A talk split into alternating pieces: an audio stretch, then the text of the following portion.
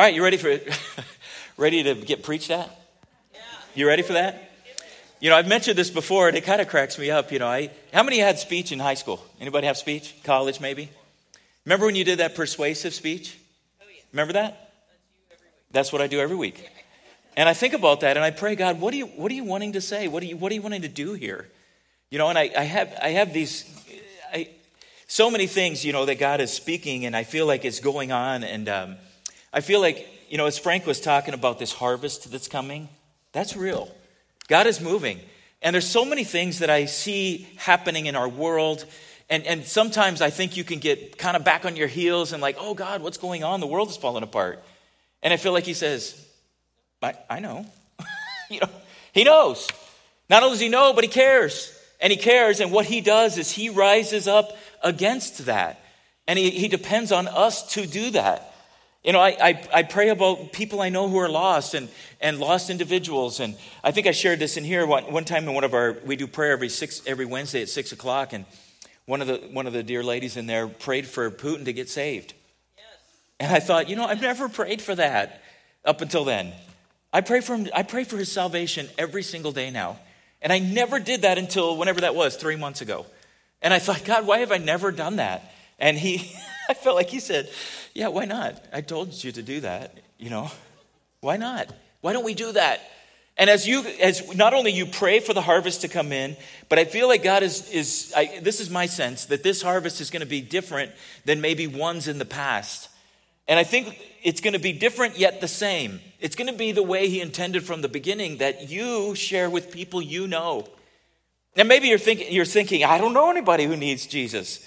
But you do. You, you, you do, actually. You run into people all the time who desperately need Him.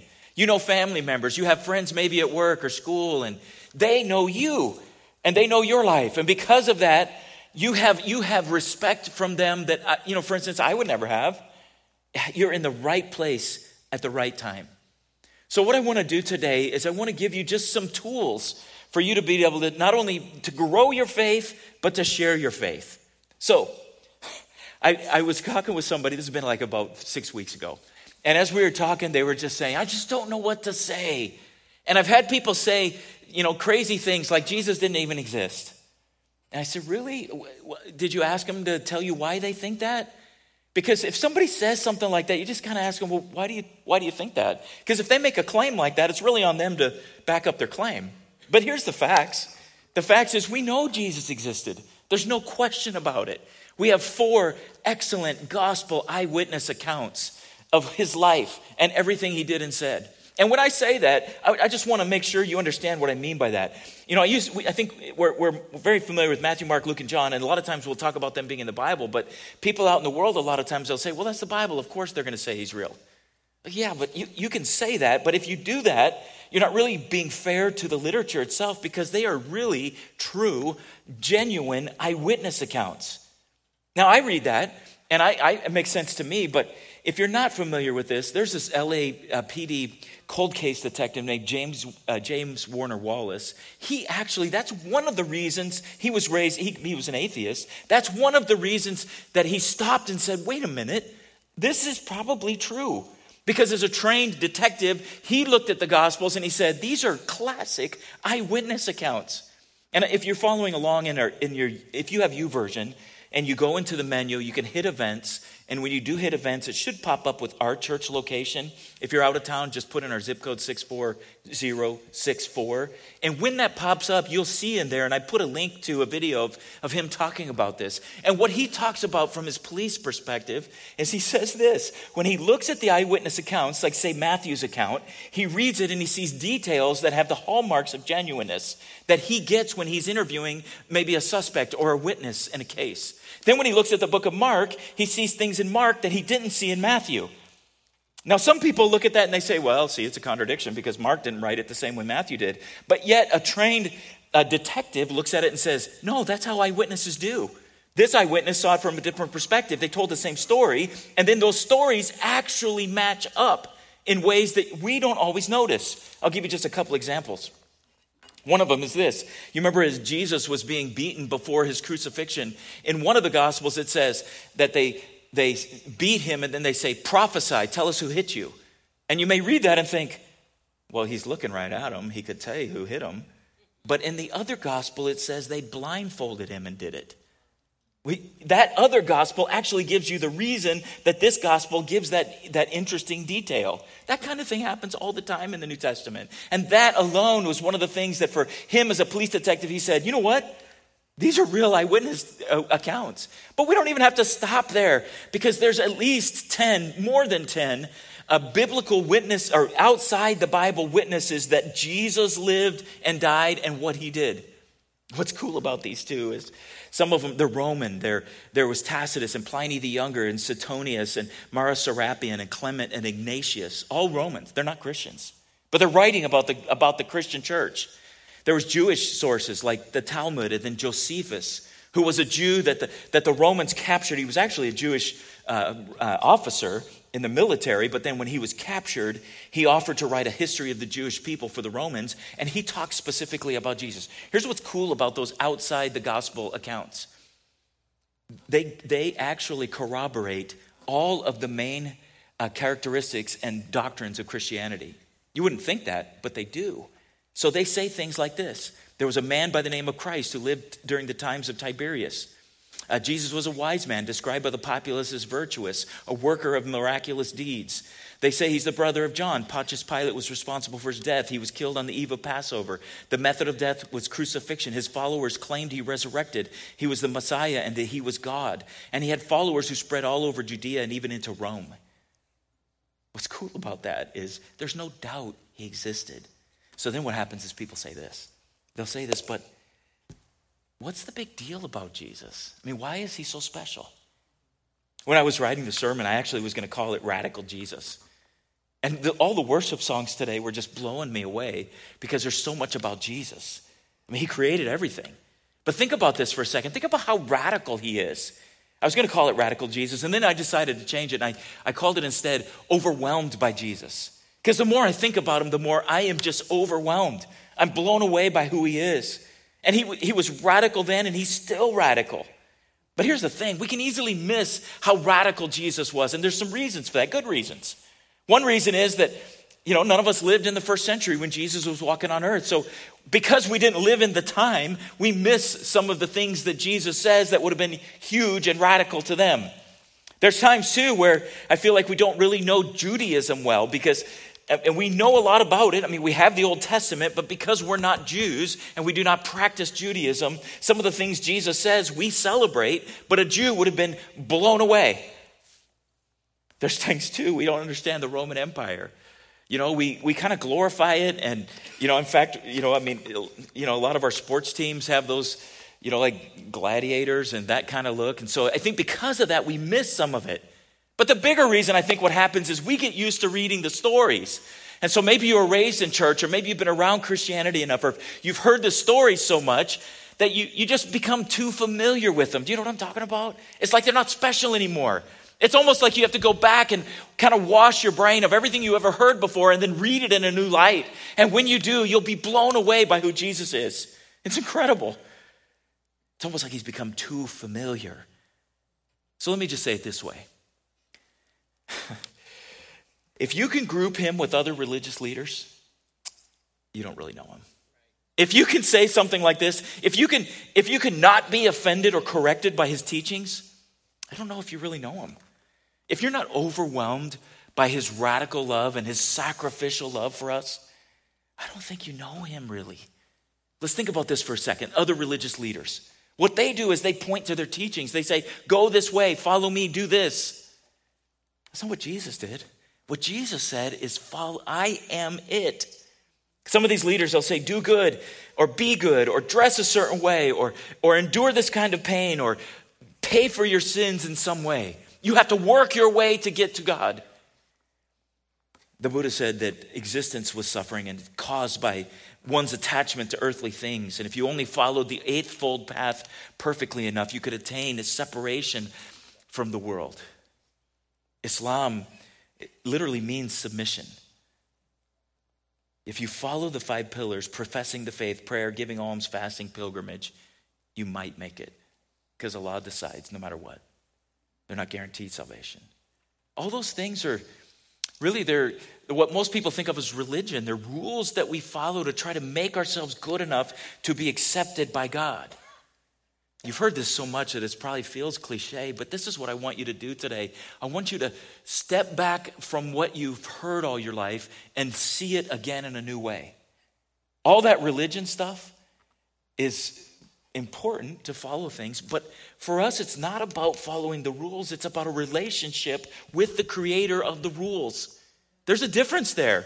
Because once you have the relationship, nobody has to tell you the rules anymore. You want to do them. You want to be the best rule follower because you love the person who made the rules. You care about him like that. And because of that, no one has to say, do this, follow this, walk this way, dress. Because you want to. Everything changes. It's a whole different perspective. Everything changes. Think of it like this. Religion's like this. I messed up. Dad's going to be mad. Where Christianity says, I messed up. I need to go see Dad. See the difference? We have a father who literally pursues us for relationship. And then he, he provides the way for forgiveness. It's just, it's so mind-blowing. It just, it's overwhelming to think about this. The relationship we have with him makes us want to do good works. And those do good works are just about how radical Jesus is. It's overwhelmed by who he is. Jesus didn't stop there, though. He said things that were crazy radical. In the book of John, he, there's seven times where he uses this phrase. He says, I am.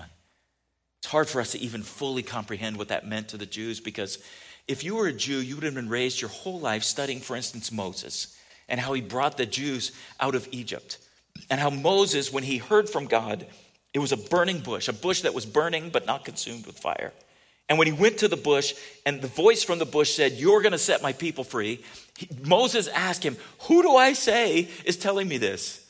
It's almost like, who, who are you? And God answers him and he says, tell him the I am has sent me, has sent you. I am. That, that phrase is so full of meaning. And we've said it so many times, we, we forget how powerful the meaning is. The meaning is so deep, it's so vast. What it's saying is, I am self-existent. I am the very definition of God. Nobody started me. I never had a beginning. I have no end. I'm present. I'm future. I'm past. I'm all of it. I am. None of us can say that. We can say I am now, but we can't say I am forever. And Moses fully understood that, and every Jew understood that. So in Jesus, in, in John six, when he says, I am the bread of life, they were blown away.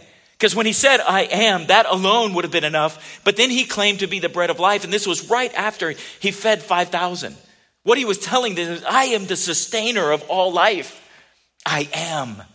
He's showing them who he is. He's God. Then he says in John eight, I am the light of the world. He doesn't stop with just being the sustainer with the bread. He says that he is the very light of the world. Then he says, I am the door of the sheep. I am the protector. I am the one that they come in and out through. I am the only way. Then he says, I am the good shepherd. In other words, he's the one who cares for the flock. The Jews would have been stepped back and they say, no, God is our shepherd. Jesus was saying, it was so radical. I am your God and I am your shepherd. He went on to say, I am the resurrection and the life. Now, this was right before he resurrected Lazarus from the dead, and he had talked to Mary and Martha. And you know that story where he hesitated. He didn't go right away. And then when he did, he went and talked. First, Mary sees him and says, oh, if only you were here. Then Martha says, if only you were here. And he says to Martha, do you believe that I'm the resurrection? And she said, well, yeah, I know everybody's going to be resurrected later. Then he says this, I am the resurrection. Do you realize the power of what he's saying there? Not only is he claiming that I am title of God, but he's telling her, I resurrect life, life itself. We've read those stories so many times, we forget how astounding it is. And then as he walks over to the grave where the tomb where Lazarus was, and he says, roll away the stone. And they say, uh, it's been four days. He's going to smell. And he says, Lazarus, come out. And then they got at least part of what he meant, but they fu- they couldn't fully have understood what he was saying, because he goes on and he says, I am the true vine. I'm the one who gives you life sustaining, power to give you life. You are connected to me and I am connected to the Father. It doesn't end there. John fourteen six, he says, I am the way, the truth, and the life. No one can come to the Father except through me. I am the way. This would have been so mind-blowing. Jesus' sacrifice is the way to salvation. He doesn't point the way. He is the way. He himself is the way. Salvation alone is through him. He suffered the ultimate punishment that we deserved. And in the end, an end to suffering will only come in the afterlife. Paul wrote it like this in the book of Romans. He says, the scriptures say no one's righteous, not even one. No one is truly wise. No one is seeking God. All have turned away. All have become useless. No one does good, not a single one. But we are made right with God by placing faith in Jesus Christ. And this is true for everyone who believes. Everyone who believes, no matter who we are. Jesus' teachings are radical. Absolutely radical. The Sermon on the Mount, he talks about in, in, in chapter five. He says, he says, you know, you've heard it said, don't commit murder. But I'm telling you that you're, if you, uh, but I say to you, even if you're angry with someone, you're subject to judgment. Do you see how radical that is? How many times have you been angry and you've, you've, you've justified it by saying, well, it's a righteous anger. He, he didn't leave room for that. He, he goes on in verse twenty-three, if you're presenting a sacrifice at the altar at the temple and you suddenly remember that someone has something against you, to leave your sacrifice there. In other words, making amends like that with somebody was more important than your sacrifice. Forgiveness for him is radical. Gets better. You have heard that the law says, love your neighbor and hate your enemy. I say, love your enemies and pray for those who persecute you. I think for us, it's hard to even imagine what Jesus was saying because we're not, we live in their world. We don't live in a world where we had Roman soldiers walking around and they can make you carry their things or they can make you put them up in their in your home or they could they could take whatever you had. The brutality of that environment. Those were real clear enemies, let alone the enemies you just have in your normal life. And Jesus says, no, you love your enemies and you pray for those who persecute you. That is radical. In chapter six, he goes on and he says, forgive those who sin against you. Your heavenly Father will not forgive you. If you refuse to forgive others, your Father will not forgive your sins. I don't know about you, but that hurts, doesn't it? We we we we hold on to unforgiveness because we feel like we deserve it because whatever happened was so bad. If you only knew. You're right, I, I don't know all the details, but I do know this. I know that we serve a God who's forgiven us, and he requires that kind of forgiveness back to other people. He cares about our relationships like that. Pastor Nick, if I could get you to join me up here. Chapter six nineteen, he says, don't store up treasures here on earth. He says, wherever your treasure is, there the desires of your heart will be also. Yeah, it's radical then, it's radical now. Most people think the only thing that matters is your bank account and what you can, how much freedom it gives you and, and how much security it gives you. But he's saying, no, your security is in me, not in those things. We call it the golden rule. But when he said, do unto others what you would have them do unto you. And then he said, the essence of all that is taught in the law and prophets is that one verse. That was radical. Because they thought that all those rules were important to follow, each and every one. And he said, no, it's about the relationships. And if your heart is right, you're going to follow the rules. So if you treat people the way that I want you to treat them, then they're going to treat you right and relationships will be right. Let me just say it this way. If you're not overwhelmed by his radical love, I don't know that you really know him. This human nature we have, it's selfish. It's about self-preservation, right? Survival of the fittest.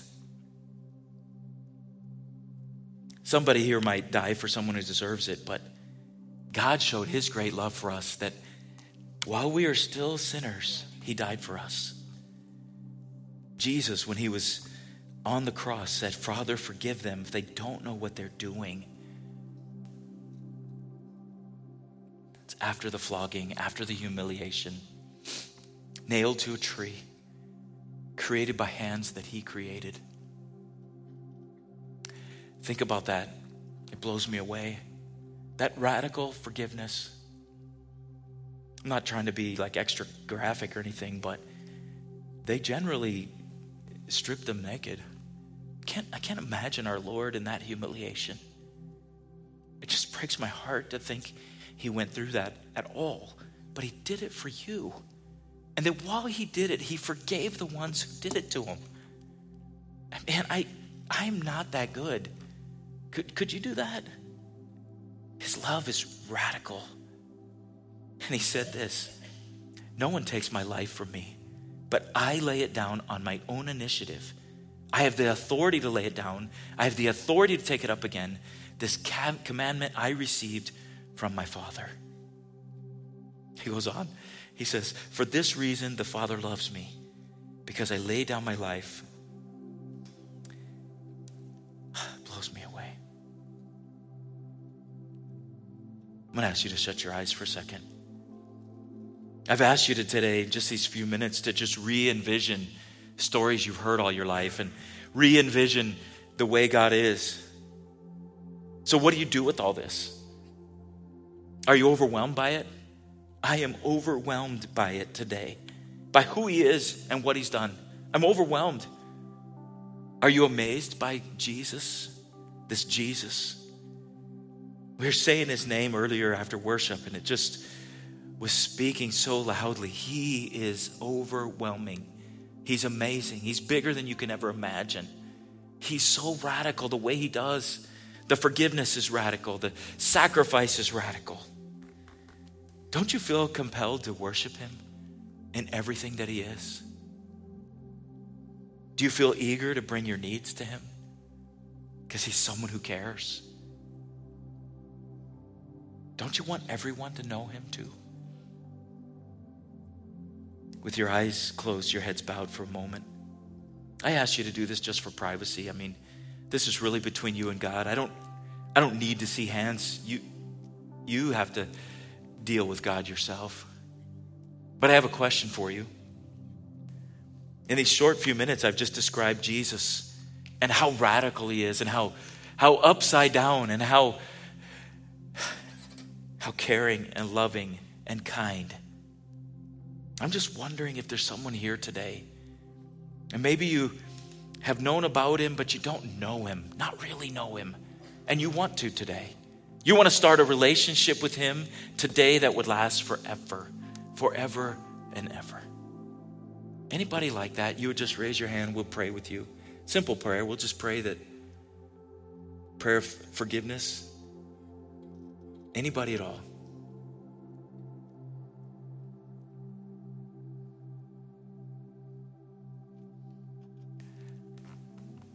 Praise God, I'm glad that you all know him. Let me ask one more question while your heads are still bowed. I'm assuming you want to worship him. I'm assuming you are compelled to, to just praise him and thank him for who he is. But I'm just wondering, don't you know somebody else who needs to know? This harvest we keep talking about, it's, he is the Lord of the harvest. He says, call for workers in the fields. That's us. Does anybody know somebody that needs to know him? Would you just raise your hand if you have somebody in your mind? It's a lot of hands up. I, I see that. I want to do this with us today. I'd like you to go ahead and stand, if you would. And I want to invite, um, we have a prayer team, people who are prepared to pray for you, pastors, their wives, the board, their spouses. If you are here and, and ready to pray, if you would come down real quick. I'm going to do two things. First thing is this.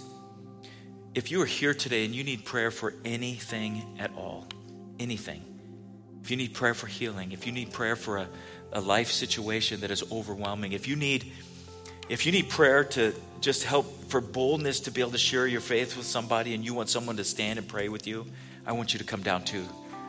If you just need prayer that you feel like God, you need a blessing from him today. If you need to be filled with the Holy Spirit, you want to uh, receive the gift of, of tongues or any other gift of the Spirit. But I also want to pray for whoever it is that you know. So let me invite you, if you need prayer for anything, this is your time. Come on out, just step out and come on down for prayer. There's people coming. As they're coming and they're receiving prayer at the front, I just want to pray for the rest of us. Those of you who have raised your hands and you raised your hand in needing prayer, or that you know somebody that needs Jesus, I want us to pray for them, for that person by name. I want us to pray for that person. So with that person on your mind right now, I'm going to lead in prayer for the whole congregation here, for those people who you know need Jesus right now. So join me in that prayer as these at the front are praying for others. Father, we lift up your holy name. We are so grateful for Jesus. I'm blown away by Jesus and who he is and what he's done. I'm blown away by his sacrifice, and I'm blown away by the radical teaching. God, I feel compelled to, to worship him. I feel compelled to follow him.